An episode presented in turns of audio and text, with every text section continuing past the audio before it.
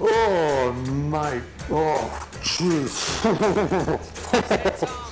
oh, mate. Oh, well, you wouldn't believe it, no. Oh, you wouldn't. I'm just sitting in the Hamilton Street fish and chip shop in Mont Albert, waiting for my double fried cod.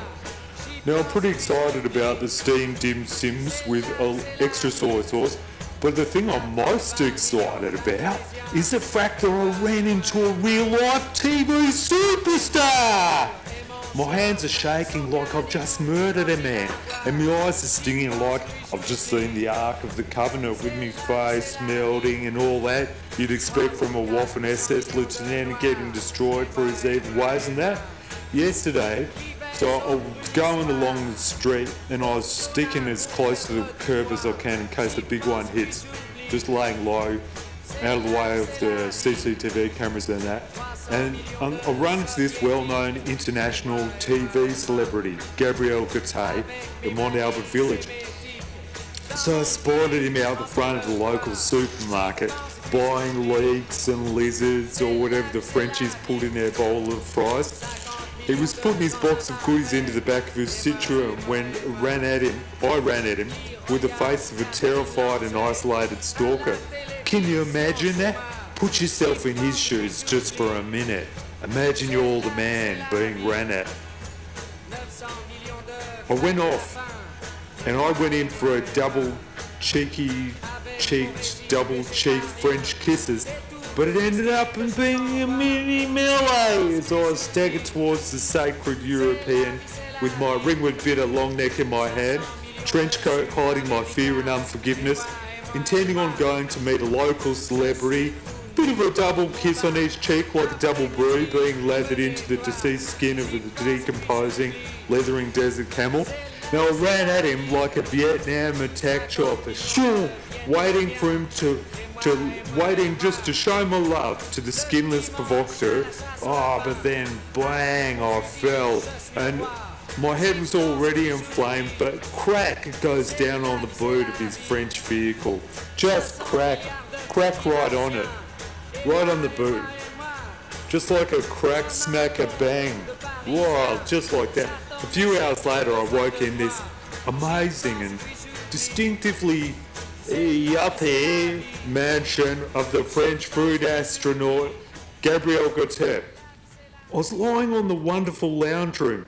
There were white walls, thick carpet, and paintings of Belgians throwing credit cards at plastic Bertrand, while he floats above thick clouds of angry Flemish farmers, hurling pitchforks into an inflated Statue of Liberty, which was actually a life-size dummy of J. Edgar Hooving in a dressing gown, holding a German stick grenade above his head.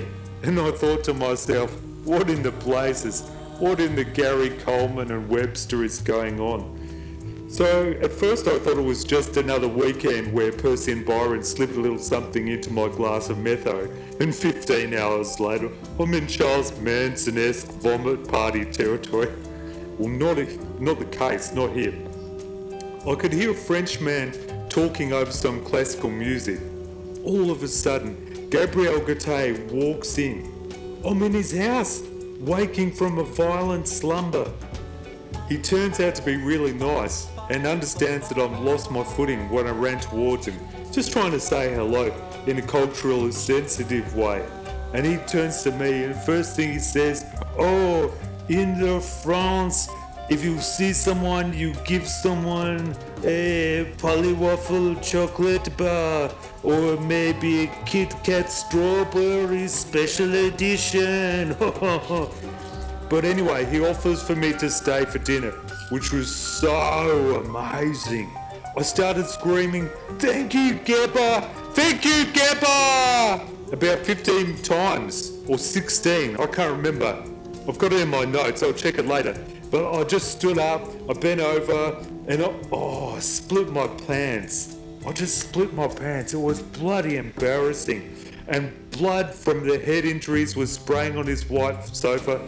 And my pants were quite tight and studded, so when I split them, it's all lacerated up near me, uh, top of me butts and my yeah, well, I won't go into it, but I fell over and he insisted on me resting until I felt better.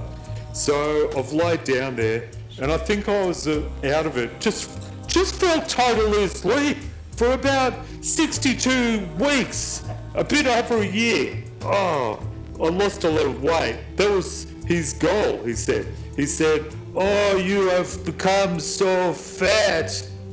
So I just thought, yeah, just sleep for a year and 10 weeks and get a little bit of R&R. So I could hear his wife talking to him in hushed tones. Obviously concerned about a white-haired, verbally illiterate stranger slumped on the couch, dripping his bloody, matted hair on their $8,000 couch. I yelled out, Shut up, you insignificant parasite! And then I fell unconscious again. And this time I woke up, it was five years later. And I woke up and hit me head on the coffee table. And then it was 20 years later. And then I hit me head on the footstool. And it was 30 years later. And I hit my head on the ceiling rafter. And it was 150,000 leagues into the future. No, it wasn't. I'm just joking. I didn't. I, but I did pass out for a moment or two. And I woke up at the dinner table a few hours later.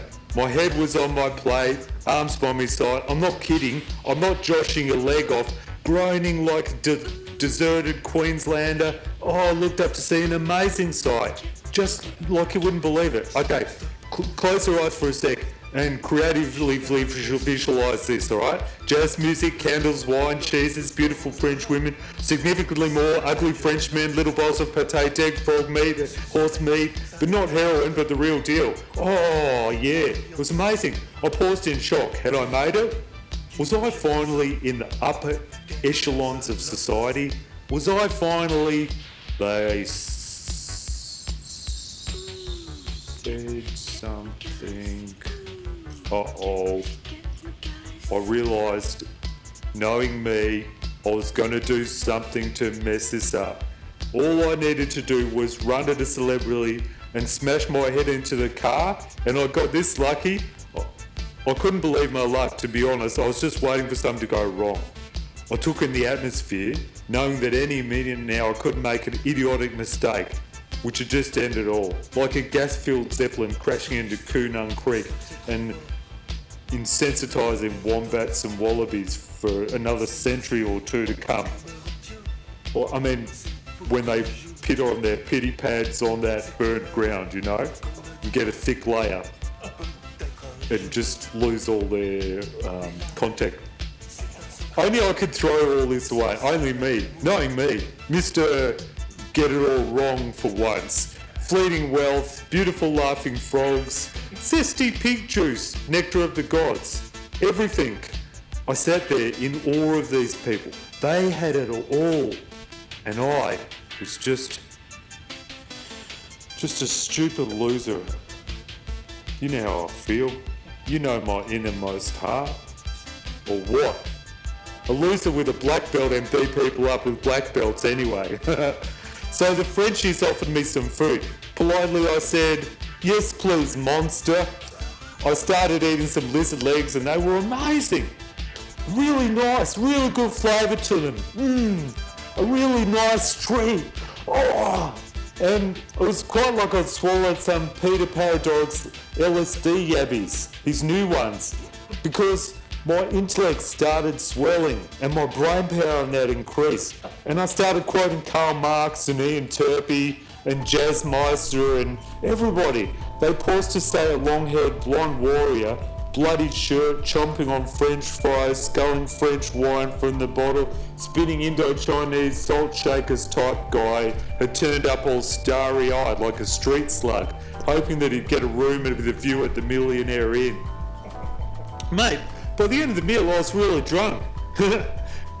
Gabrielle told me that if you don't drink straight from the bottle, you go down deep as a rat. So just be careful, especially if you're on a ship or getting sprayed at with a needle gun. Something you might invent for mosquitoes, maybe? Hint for the future? Hmm. I went on a rant as usual. Now, usually I drink Nunawading ale straight from the long neck, and I smashed the bottle over my old head showing how tough I am and that. Oh, and then then I started weeping because and I realised what I'd done. Then they had even more respect for me. That was a surprise. I thought totally the opposite. Whoop, switch, switch up it's called.